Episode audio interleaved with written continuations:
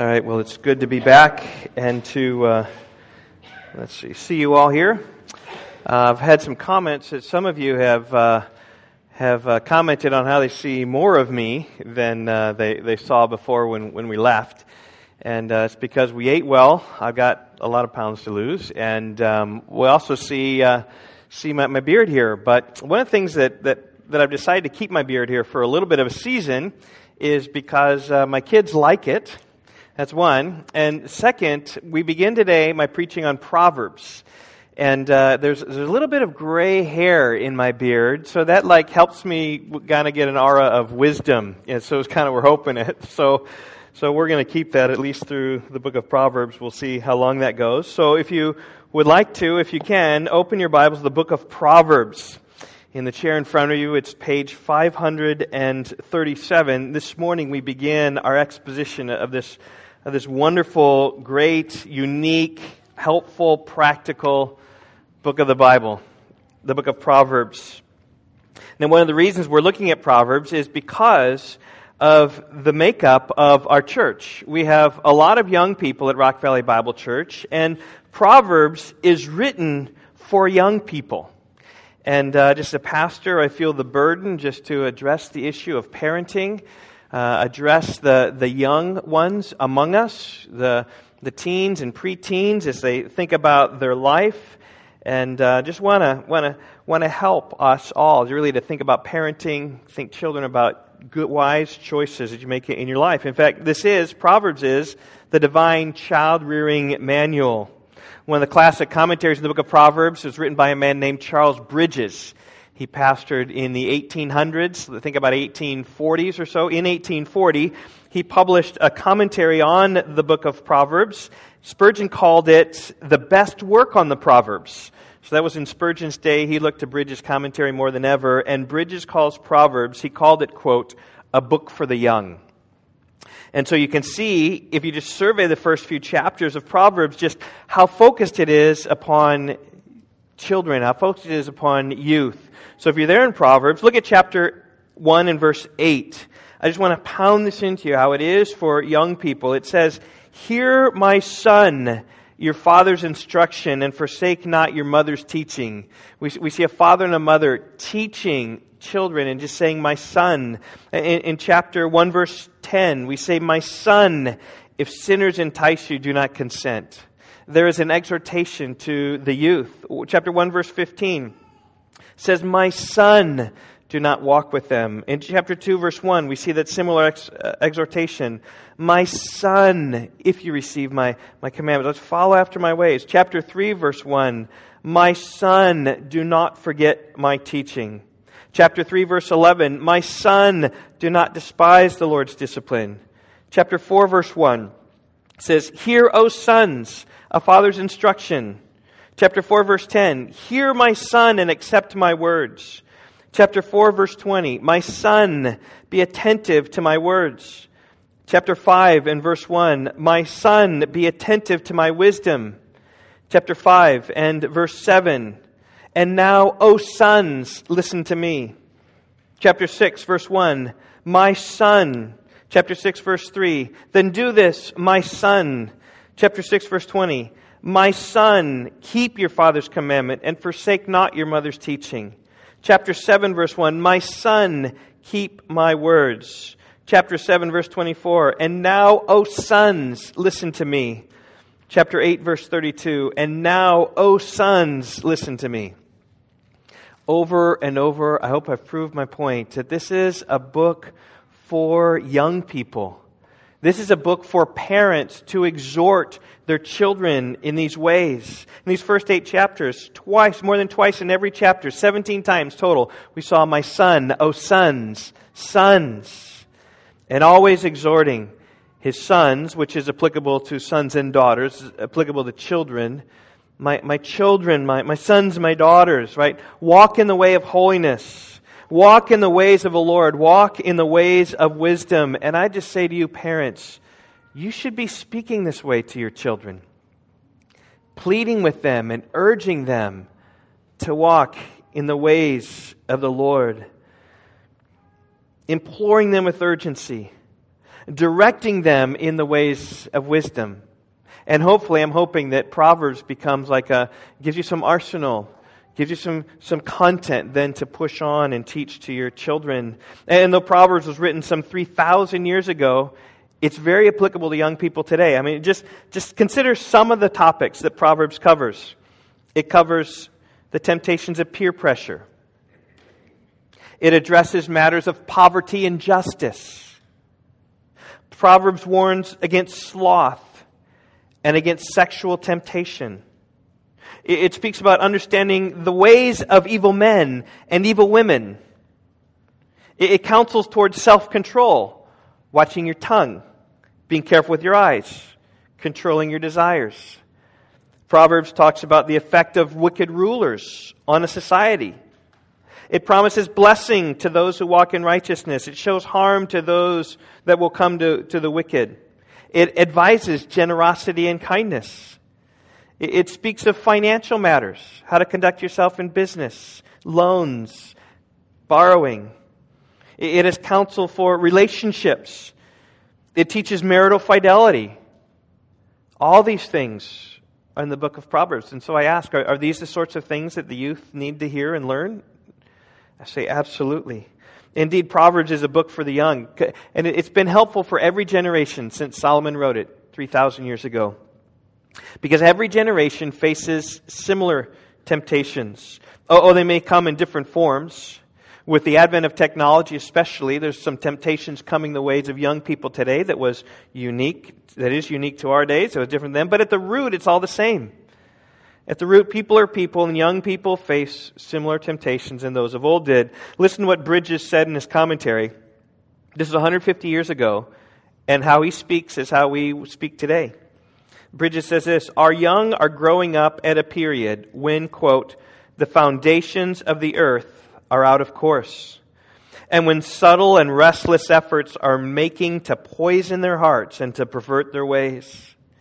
Nothing, therefore, can be more important than to fortify them with sound principles. What this invaluable book, that is the book of Proverbs, impresses upon the mind is the importance of deep seated principles in the heart, the responsibility of conduct in every step of life, the danger of trifling deviations for expediency's sake, the value of self discipline the habit of bringing everything to the Word of God, the duty of weighing in just balances a worldly and a heavenly portion, and thus deciding the momentous choice of an everlasting good before the toys of the earth. And 150 years ago, he's talking about the toys of the earth. The temptations are much the same. That, that could be written today because the world is out there seeking to poison the minds of our children, and there's nothing that our children need more than having a deep seated principles of the heart, as Bridges speaks about, by which they can live their lives. Right? That, that, that keeps them going in the straight path because they have these principles. They're convinced of the blessing of God in these ways.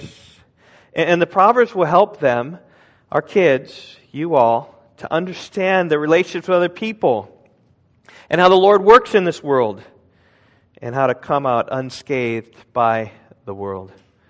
Well, my heart and prayer for the young people of the church, they might embrace the book of, of Proverbs, love the book of Proverbs, and walk in the ways of the book of, of Proverbs. And at this point, in fact, I, I want to bring up my daughter, Hannah, and just let her give you a little testimony of experience she's had with the book of Proverbs. So. Okay, so funny story. Even though I'm the pastor's daughter, I don't think I've actually ever been up here. Okay. and of course, the day that I am up here, I forget my shoes. okay, so last year, Jackson Hole Bible College, and we had classes like about the Bible. So we had like Old Testament and New Testament survey. We had prophets. We had um, prophecy. We had Galatians. But one of my favorite classes was Proverbs. But some of the people in my class like struggled with it because we had to memorize I think it was like 120 verses in Proverbs word for word within 45 days. It was insane. So, me and my friend would talk about it, and we were just so thankful that our professor was making us learn that many proverbs because it was so beneficial for our lives. I mean, we weren't learning like facts or you know dates or anything. We were learning verses from the Bible, and it was so. It's just that's gonna benefit you for your whole life. And then another reason why I loved it was because it's so applicable. Like, okay, the prophets, like, there's an application in there, it's just a little harder to find, but Proverbs is what it says is the application. It's so um, applicable for your life. So I would just encourage you guys to be excited about learning about the Proverbs, and I would even encourage you to dig further deep into the Proverbs because it is the way God instructs us to live our lives. And um, we are, if we live our lives the way that God instructs us, we will give Him glory and we will glorify Him, and that is the chief end of man. So, great, great, great. Well, I just wanted Hannah to stand up here because of all the classes she had, like, and I could hear Proverbs was the one that just popped for her. And it is a very practical book. It's like a blue collar book, if you will. Like, like it's not so heady. It's more like, like feet oriented, like, like doing stuff is what, what Proverbs is. And I would love for our preaching through Proverbs. I see you kids think about whatever, 20 years from now. Yeah, I remember Pastor Steve preaching, and he preached through, through Romans, right? Eager to preach the gospel, right? And he preached through these other books. But the, the book that I loved the most was Proverbs because it really helped me in how it is that I, I ought to live. It was practical, it was life changing, and very helpful to me. That's, that's like what I'm praying for, for you children here. And uh, I believe also the stage of life, it's going to be helpful for us to spend extended time in the book of Proverbs. Not for the sake of the children only, but for the sake of parents to know how it is they ought to direct their children. But if any of you are out here, you said, well, you know what, I'm not a parent, my kids are, whatever, long gone, uh, know also that the book of Proverbs is for you as well.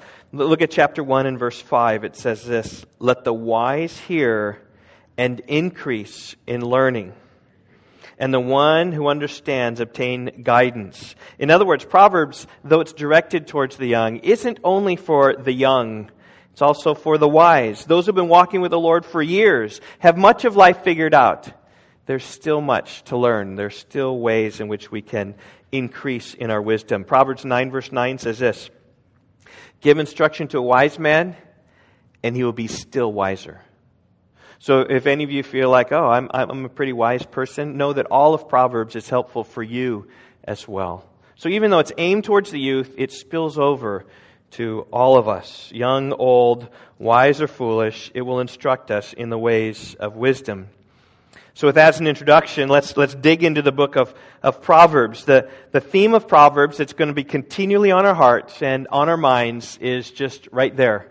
It is this. It is get wisdom. Because I think that's what the, the push of Proverbs is all about. It's about getting wisdom. It's about obtaining wisdom. It's about being wise. in fact, that is the, the title of my message this morning is Get Wisdom.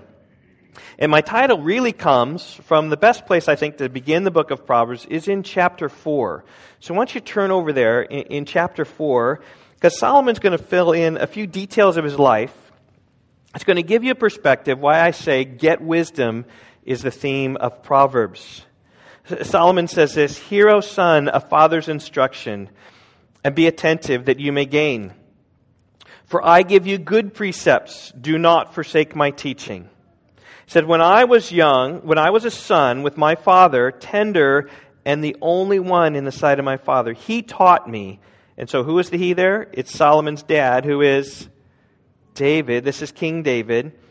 Put Solomon on his knee and said, Solly, said, Let your heart hold fast my words. Keep my commandments and live. Here it is. Get wisdom.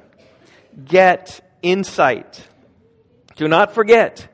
And do not turn away from the words of my mouth. Do not forsake her, and she will keep you. Love her, and she will guard you. We see just the commendation of wisdom. We're going to see that often, just how good wisdom is to get. And then he says this in verse 17 The beginning of wisdom is this get wisdom.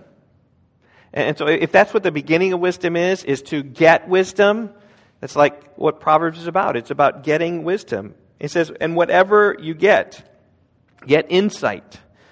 Prize her highly and she will exalt you. She will honor you if you embrace her. She will place on your head a graceful garland. She will bestow on you a beautiful crown. And my heart is for all of us, we walk through Proverbs, is that we would get wisdom.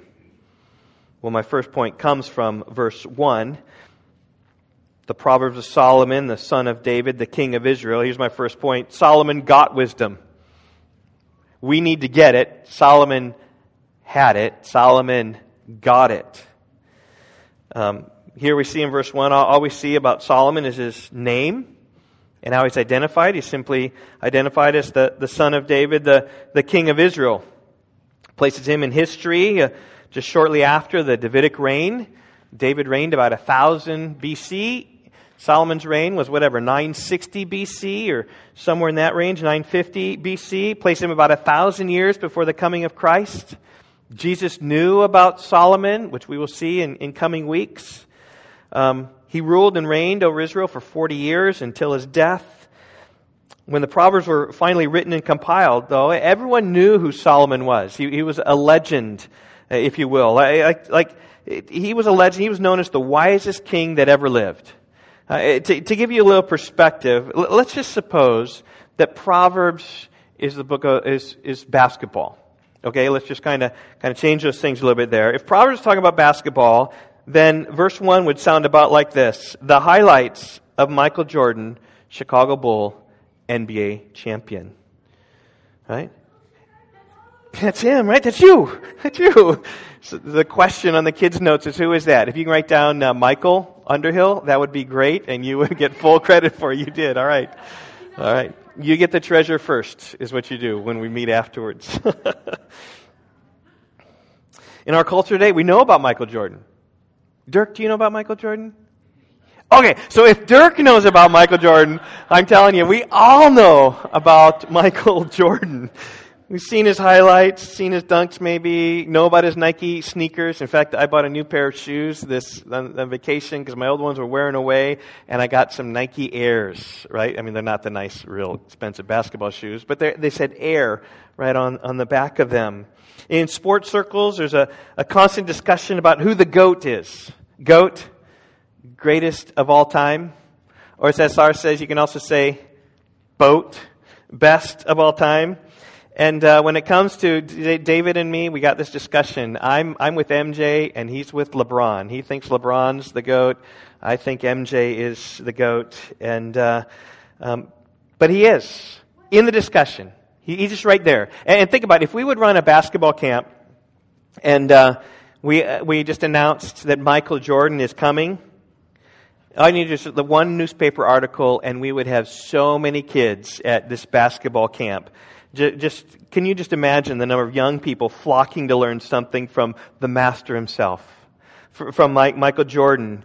Uh, you wouldn't need to say much about the community. Just his name alone would draw that much attention. Well, likewise, those in Israel, little explanation would be need, needed for Solomon. He simply was the wisest in the land. If you will, Solomon was the goat of wisdom. Solomon got wisdom. In fact, if you'd like to, you, you, can keep your fingers in Proverbs, or you can turn over to 1 Kings chapter 4. We're going to be in 1 Kings just a little bit because this gives background to Solomon and gives us reason why it is that we ought to be excited about studying this book. In 1 Kings chapter 4 and verse 29, we read about his wisdom.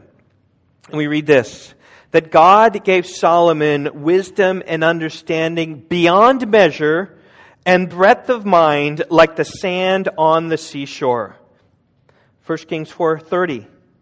So that Solomon's wisdom surpassed the wisdom of all the people of the east and all the wisdom of Egypt. For he was wiser than all other men, wiser than Ethan the Ezrahite. We don't know how wise this guy was, but Solomon was, was better than that. You know, this is like LeBron in the discussion. Solomon was better than that. He's better than Heman and Calcol and Darda, the sons of Mahol, and his fame was in all the surrounding nations. He also spoke 3,000 proverbs, and his songs were 1,005. He spoke of the trees, from the cedar that's in Lebanon to the hyssop that grows out of the wall. He spoke also of beasts and of birds, of reptiles and fish. And the people of all nations came to hear the words of Solomon, and from all the kings of the earth who had heard his wisdom. And we have here in Proverbs some of the 3,000 Proverbs that Solomon wrote. So in, in Proverbs, there are about a thousand verses. There are about 30 chapters, 31 chapters there are, and about 30 verses in each. That's about 900 verses, roughly. That's about a thousand. It's difficult. Sometimes a proverb might contain two verses. We don't know. But about a thousand proverbs of the 3,000 that Solomon wrote. Uh, not all the proverbs in Proverbs from Solomon. Chapter 30, we have the king, we have the words of Agur. In chapter 31, we have the words of King Lemuel. And there are a few other times it appears like Solomon is quoting the words of the wise or, or some other wise people. Maybe he, he's quoting them. In Proverbs 22, verse 17, we read, Incline your ear and hear the words of the wise. So it might be a rhetorical device that Solomon's using, or it might be someone else that he's pulling in, because he says also in Proverbs 24 and verse 2, these also are the sayings of the wise. Like, like maybe he compiled some sayings from, from others who were wise sayings. We don't know, but for the most part, Solomon wrote almost all of Proverbs. He was the wisest man who ever lived. The story of the Queen of Sheba gives perspective. I want to read that. That's in 1 Kings chapter 10. You can turn there, stay in Proverbs. I'm just going to read a, a section out of here. Now, when the Queen of Sheba heard the fame of Solomon concerning the name of the Lord, she came to him to test him with hard questions. Like, is this guy really everything he says he, he is? Is, are these rumors true? Well, I got these hard questions. I'm going to ask him these hard questions about life. And so the queen of Sheba came to Jerusalem, 1 Kings 10:2, with a very great retinue, with camels bearing spices and very much gold and precious stones. And when she came to Solomon, she told him all that was on her mind. And Solomon answered all her questions, and there was nothing hidden from the king that he could not explain to her. And when the queen of Sheba had seen all the wisdom of Solomon, the house that he had built, the food of his table, the seating of the officials, and the attendance of his servants, their clothing, his cupbearers, and his burnt offerings that he offered at the house of the Lord, there was no more breath in her. She was breathless. She was stunned at the wisdom of Solomon as well as the majesty of his, of his reign. She was a queen. She knew what it meant to, to live in royalty and to live in majesty. But Solomon and all his glory, the kingdom that he had helped build, was just breathtaking, far beyond that. 1 Kings 10, verse 6. And she said to the king, The report was true that I heard in my own land of your words and of your wisdom. But I did not believe the reports until I came, and my own eyes have seen it. And behold, the half was not told me. Your wisdom and prosperity surpasses the report that I have heard. Happy are your men, happy are your servants who continually stand before you and hear your wisdom. Blessed be the Lord your God, who has delighted in you and set you on the throne of Israel, because the Lord loved Israel forever. He's made you king that you may execute justice and righteousness. Then she gave the king 120 talents of gold and a very great quality of spices and precious stones. And never again came such an abundance of spices as these that the queen of Sheba gave to King Solomon, just offering up to him just everything that I have, I want to give to you because you deserve all the honor for the wisdom that you have. The Proverbs are worthy of our attention because of who wrote Proverbs Solomon. And Solomon got wisdom. My second point here comes in verses 2 through 6. You can turn back to Proverbs if you want. Not only did Solomon got wisdom, but the Proverbs gives wisdom. Now it's interesting there. Um, Proverbs gives wisdom or Proverbs give wisdom. Like it depends. But I'm looking at the book of Proverbs gives wisdom is my idea there. And I get that from verses 2 through 6. That lay out the purpose of, of the Proverbs. Solomon writes, my aim in writing is to know wisdom and instruction, to understand words of insight, to receive instruction in wise dealing, in righteousness, justice, and equity, to give prudence to the simple, knowledge and discretion to the youth. Let the wise hear and increase in learning, and the one who understands obtain guidance. To understand a proverb and a saying, the words of the wise and their riddles. It's really easy. What, what Solomon's talking about here. His idea and purpose in writing the book of Proverbs was to pass on his wisdom. In other words, God didn't give Solomon wisdom just to collect and keep himself and say, okay, I got this wisdom, it's all mine. No, Solomon received wisdom so as to be able to give wisdom and to pass it on. That's why he writes the purpose in, in 1 2. He says, to know wisdom and instruction, to understand words of insights. He wants us to know what's right and what's wrong. He wants us to have insight to understand the deep things of life, the actions of others, the motives of others, and the consequences of their actions and of our actions. In verse 3, Solomon wants his readers to receive instruction in wise dealing in righteousness, justice, and equity. He wants us to know how to interact with people, to do the right thing, to do the just thing, to do the fair thing. He wants for us to know how to do this when even others are pushing us to do the wrong thing or cut corners or show favoritism. Solomon says, I want you to know the right and just thing. And in focusing upon his young readers, in verse 4, he says that I write to give prudence to the simple, knowledge and discretion to the youth. The simple are those who walk about life and not really care, not really think about much. And Solomon wants for young people, he wants for you all, he wants for, for us to grasp an understanding of the world around us. Not simply let the days pass by, but to live with purpose, with, with good judgment, and with common sense. Solomon wants for young people to know about life and, and to live with moral principle rather than the impulse passion of their flesh. And focusing in verse 5 upon the older readers, Solomon writes, he wants the wise to hear and increase in learning, and, and the one who understands to obtain guidance. He wants the wise not to rest on their laurels, not to think that they know it all, but to press on in their learning. He, he wants us to know that the day we stop learning is the day we become a fool. The day we think we've arrived is a day in which we are in trouble. He wants us to know the principles of life so that we're guided on the right paths. It's all of us. Solomon wants his reader, verse 6, to understand a proverb and a saying, the words of the wise and their riddles. He wants us to, to think long and hard about his writings and to think long and hard about wisdom and to, to meditate deeply on what is right and to bring insight when there's particular the problems or tricky things of life, how it is that we can navigate those waters and then to walk rightly. And, and that's Solomon's purpose is, is to pass on wisdom. Let me just say, though, that it takes work. It takes work to get wisdom. This is our teaching slide that you're going to see for a, a long time as we go through Proverbs, and I think we'll go through at least, I don't know how long we'll be six months, eight months, nine months. Um, but you're going to see this a lot, just like you got used to the Roman slide. You're going to see this. It says, get wisdom, Proverbs.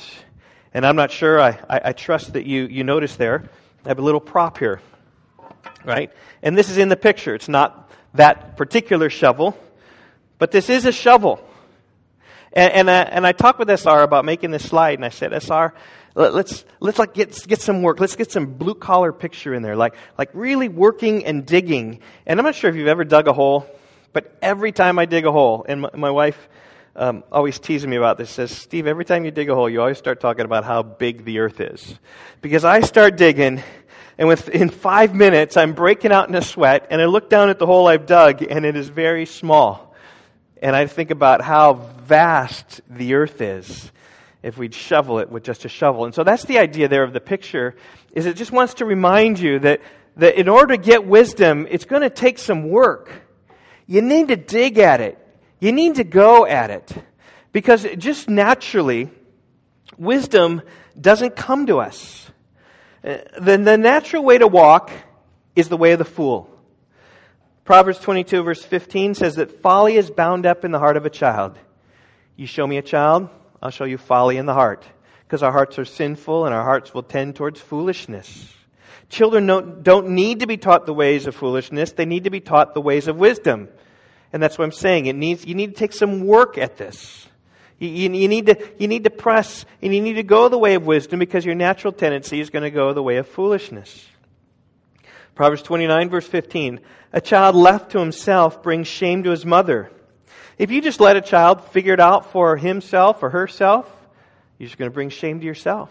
And that's happening so much in our society. Oh, I just want to let the children understand or make their own decisions. Just let them go. They don't. They're fools. They're going to make foolish decisions. Parents you need to step in and to help them. And when it comes to wisdom, kids, also, you need to, to work at it. You need to labor. You need to go against the tide. One of the things you'll see in the book of Proverbs is that Solomon is constantly encouraging us to go against the tide, to go the right way, because the world is going the wrong way. And you might easily get swept up and go the wrong way. But you got to go the right way. You got to go against that tide. And the idea of a shovel is the idea of work. You need to work and labor and get wisdom. And you see his teaching slide on your, on your screen week after week after week. Be reminded of the work it takes to be a wise person. Like, like Hannah just talked about, right? 120 Proverbs to memorize. That's only the beginning of it because that's just knowing the Bible. One of the things I love about Proverbs, though, is Proverbs isn't about just knowing the Bible. Proverbs is about doing the Bible. And what do I want to be at Rock Valley Bible Church? You want to be a church that just knows the Bible? Or do we want to be a church that does the Bible? Do we want to just be hearers and not doers? We'll be deceivers. But we need to hear and understand and know that we might apply. And the 120 verses that she memorized, she worked at, then that's in her mind and able then to push out and to apply. And as you know, and you probably know lots of Proverbs anyway, it just takes work to flesh it out. And a great illustration of this work comes in chapter 2. Look at, look at, look at this illustration, which we'll get to in a couple of weeks. Says, My son, if you receive my words and treasure up my commandments within you, making your ear attentive to wisdom and inclining your heart to understanding. Yes, if you call out for insight and raise your voice for understanding, if you seek her like silver and search for it as for hidden treasures, then you will understand the fear of the Lord and find the knowledge of God. See, it's only with deep effort and with labor that you will find the wisdom that you need for this life. Solomon says in verse 1 that it requires receiving the Proverbs, right? Hearing them, listening to them, reading them. It requires, verse 1, treasuring them up in your heart. That's talking about memorization. Thinks about putting them in your heart, putting them in your mind, thinking about them. It requires attention, as verse 2 says, having your ear attentive, inclining your heart to understanding, meaning a, disposition of your mind that says, I want to understand. It says in verse 3, it requires prayer, calling out for insight raising your voice for understanding. God, help me to understand this proverb. Help me to understand this. And it means prayer. That's work. It means in verse 4 it requires diligence, seeking for it like you do silver, searching for like hidden treasures. People go a long distance for hidden treasures. People will work hard for their work to get their silver, to get their money. It's amazing. Once you, a child who doesn't want to do a task, once you start throwing a few dollars in there, the, the heart is more willing. Because we will seek, we will do the hard things if we have a reward coming back to us. It requires diligence. And it's only after you put all that sort of work to get wisdom that you will get wisdom. But be careful here because look at verse 6. You will understand, verse 5. You will find the knowledge of God because, verse 6, the Lord gives wisdom, and from his mouth comes understanding. Ultimately, any wisdom that you glean from the book of Proverbs will be God given. Uh, your own effort is not going to get there. It's not sufficient on its own. Oh, to be sure, hard work is needed, but it's not sufficient. You need God to help. Ultimately, it's the Lord who gives the wisdom. And, and Solomon understood that very well that, that he needs wisdom. He needed wisdom from on high. When he was a young man, the Lord appeared to him in a dream and said, Ask what I shall give you. And listen to 1 Kings chapter 3. It says, that Solomon said to God, You've shown great and steadfast love to your servant David, my father, because he walked before you in faithfulness and righteousness and upright of heart towards you. And you've kept for him this great day and steadfast love and have given him a son to sit on his throne this day. That's me. And now, O Lord my God, you have made your servant king in the place of David my father, although I am but a little child. I do not know how to go out and to come in.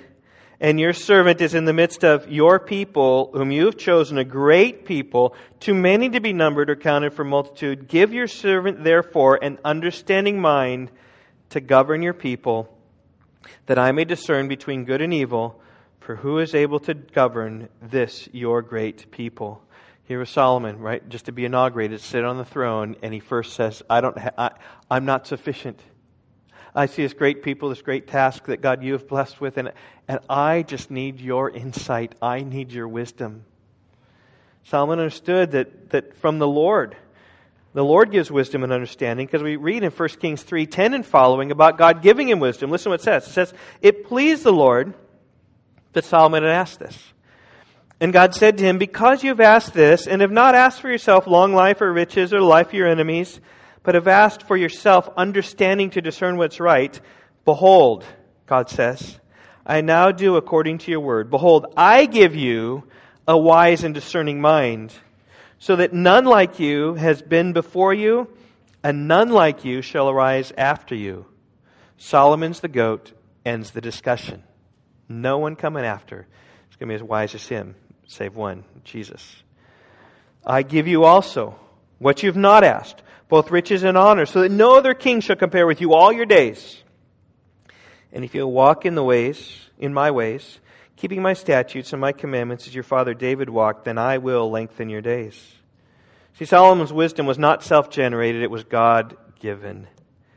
And, in fact, I read earlier, I'm not sure if you caught it or not, 1 Kings 4 29.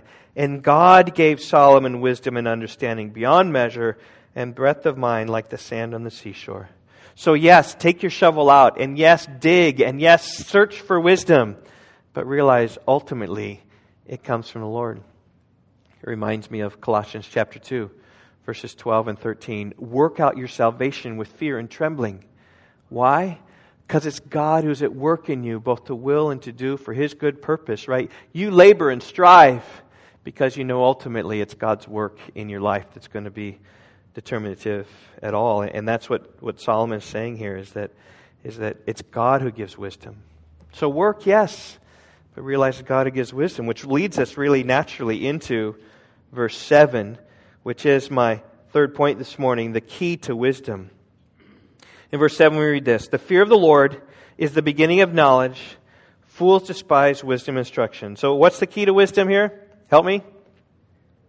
Fear of the Lord, right? The fear of the Lord is the beginning of knowledge.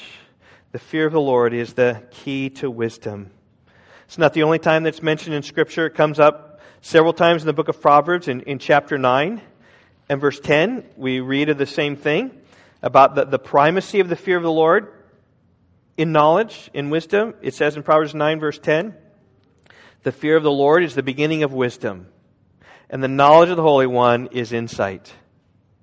So fearing God is the key to wisdom. It is the very first thing to wisdom. So in chapter 4, Solomon said, okay, the beginning to wisdom is to get wisdom. Okay, to get wisdom, you need to fear the Lord because that's the very first thing in wisdom. It wasn't only new to Solomon. It comes up in Psalm 111, possibly written by David. It's our best guess. Like the fear of the Lord is the beginning of wisdom. Psalm 111 verse 10. Job taught the same thing. Behold, the fear of the Lord, that is wisdom, equating the fear of the Lord with wisdom. And I just simply say this the fear of the Lord is the key to understanding Proverbs. And let me just, let me just warn us all here. It, we will go astray if we read through the book of Proverbs and forget the key. Um, if we make Proverbs simply about moral living, totally missed the book of Proverbs. It's not about moral living. It's about fearing the Lord and living in His presence and what a God fearing life looks like. If we make the Proverbs just simply about how to live, we fail. Because how to live in the presence of God is what it is. How it is to live, to, to seek His ways and to know His blessings and to avoid His cursings. Because ultimately, our, our, wisdom comes from the Lord, and, and we need to seek our, our wisdom from Him. And really, that, that really is a, a helpful way to, to understand the fear of the Lord. Is, is trusting that, that we're walking before the Lord always and, and we're seeking His wisdom and, and depending upon His wisdom.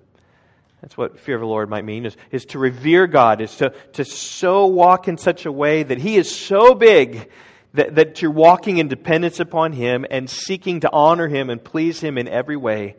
And that just covers and saturates all of Proverbs.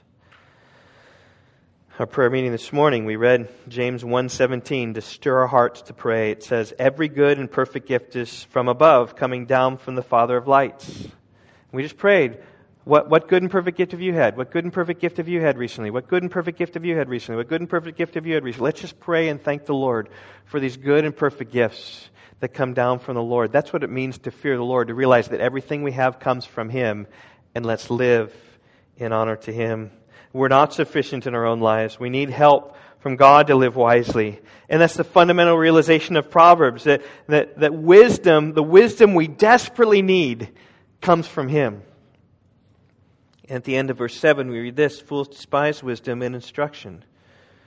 The fear of the Lord needs to be understood. Oftentimes in, in Hebrew poetry, the first line is related to the second line. Sometimes it says the second line exactly the same way. Sometimes it, it adds a little twist. Here it adds a little twist, but keep in mind the first part speaks about how the fear of the Lord is the beginning of wisdom. But fools who don't fear the Lord despise wisdom and instruction. But here's, think about how, how wisdom walks. When you fear the Lord, and there's time maybe you're reading a proverb or something in Scripture you don't quite understand. And maybe you hear what's right, but your heart is tugging you in another direction. And, and, and God says this, and you know that, but it just doesn't feel right at the moment, and you, you feel like you want to do this, and you want to walk in your own ways. That's what a fool is despises the wisdom instruction that comes from the Lord and goes on their own hunch and goes on their own way. You see how the fear of the Lord is in that verse? But it's the fear of the Lord that draws you to walk in that right way. Even when your sinful heart is turning you away, or pulling you away, or tugging at you, even when everything in your mind is trying to justify a different behavior, the fear of the Lord will say, No, I know for sure. That's what God says. God says I should walk in this way. The fear of the Lord will walk in that way, even when you're tempted to just compromise a little bit. Or, even when tempted to make things smoother. No, God says to go this way. And fearing the Lord means you're going to obey Him and walk in His ways rather than walking after your own ways. Instruct a wise man, he'll be wiser still. Well, I want to close my message feeling the need as we think about Solomon to address the sad part of the story of Solomon. Because with all his wisdom and insight, he turned away from the Lord. You can read about it in 1 Kings 11. That contrary to his own counsel, he pursued foreign women who turned away his hearts from following the Lord, turned away his heart from following the Lord. And against his own counsel, he followed after other gods.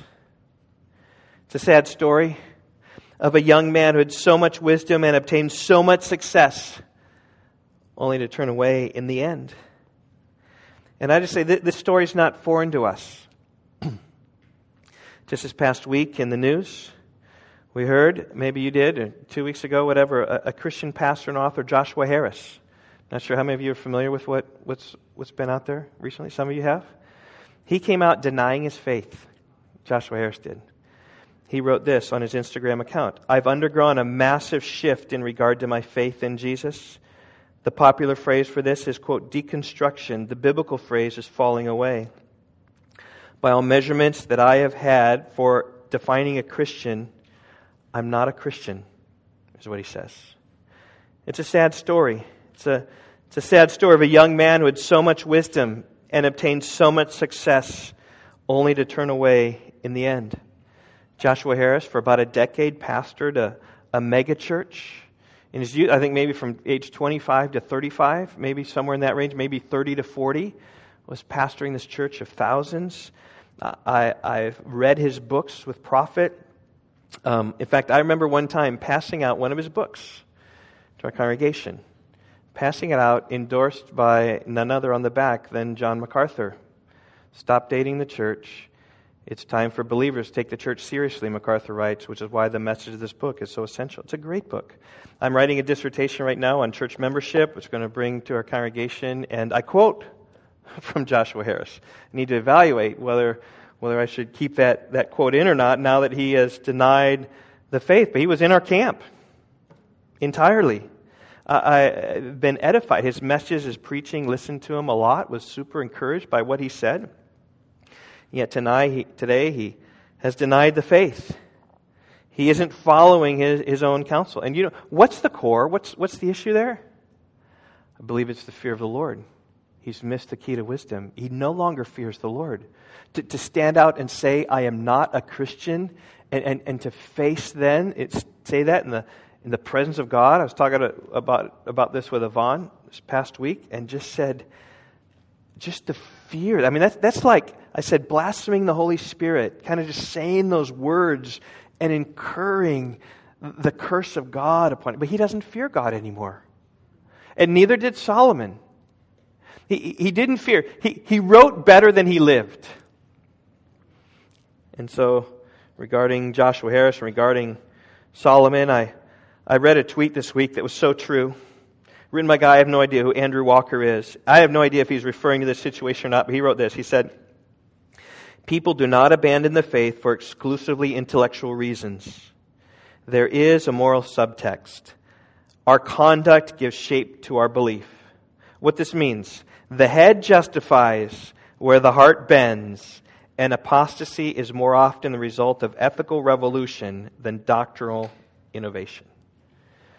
In other words, what he's saying is that there's, there's often sin that then causes and clouds the thinking as you go astray.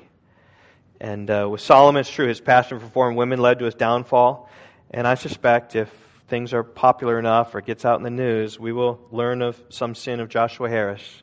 Uh, I, I don't know what that is. I just know biblically this is true. It's your sin that draws away where your heart is. Your head justifies where your heart bends. I don't think it's a mere academic thing. I think somehow there's lost the fear of the Lord, starting walking his own ways, suppressed the truth of God, Romans 1, and now has denied the faith. And so, a legitimate question, right? What are we to do? Are we to burn his books? Should we have a book burning party after church? Well, we're not burning Solomon's book, right? Because Solomon has much to teach us. And sometimes people can teach us even when eventually they're, they're led astray. It's discerning things through the scripture. But there is one big lesson though for us is this is that salvation doesn't come through wisdom. If it came through wisdom, Joshua Harris wouldn't be where he is today. Solomon wouldn't have been where he was in his day. Solomon would never have turned to apostasy like he did, nor others. Right? This shows if the wisest person in the land couldn't even endure until the end, what hope do we have? And that's the point. We don't have any hope in ourselves. That my message in through Proverbs isn't going to be, hey, look, let's be wise, let's be wise people. Hey, look how wise we are. We're standing before God wise. The lesson from Solomon is this even the wisest failed. We need a Redeemer. That's why Jesus Christ came. That's why we need him through Proverbs. In fact, you, you'll read Proverbs and you'll be reading some things and saying, wow, I don't, I don't mark up to that. It's directing you how you should live, but it's like the law, right? Directing you how you should live, finding that you don't reach that, leading to despair, leading to calling out to Jesus for forgiveness of sins. In fact, I have a friend who was saved through Proverbs. Reading the wisdom there and coming to the understanding says, that's not me. That's not me. I'm not even close to that. Let him to, I need help. I need help. Led him to the fear of the Lord and led him to, to Jesus. And as we work through the Proverbs over the next few months, so just keep this in mind that verse 7 is what it's all about. Uh, the fear of the Lord is what we need to keep front and center in all the book of Proverbs and realize in our failings that there is hope in a Savior. There's hope in Jesus Christ. And as we fear the Lord, we will then be in humility before Him, and humility leads to confession, which leads to faith and trust, which leads to a new life in Jesus Christ. So let's get wisdom. And maybe let's get the ultimate wisdom to realize that, that uh, the beginning of wisdom is really realizing that we don't have enough to get wisdom, and we need to find the one who can give us the wisdom, which is Christ. So let's pray. Father, would pray you would be with us we look through Proverbs um, help us, oh God, to, to be wise people. Just even thinking about the, the child has an opportunity today to get some of these deep rooted principles in his or her life. than to walk steadfastly in the ways of God so as ultimately to, to live a life of blessing. We'll see in Proverbs so much of the one who walks in your ways receives favor from your hand and, and has favor from other people and is well spoken of. But the one who doesn't walk in your ways will face hardship and tribulation and distress. And so I pray for the well being of kids here in our church, of parents imploring their children. God, that there would be a, a healthy fear of you, God, and, a, and, and, and your spirit to come in us and amongst us to give us the wisdom we need so as to live wisely, so as to know the blessing of, of God upon our lives. So help us as we go through Proverbs, God, that we might be people who get wisdom. We pray in Jesus' name. Amen.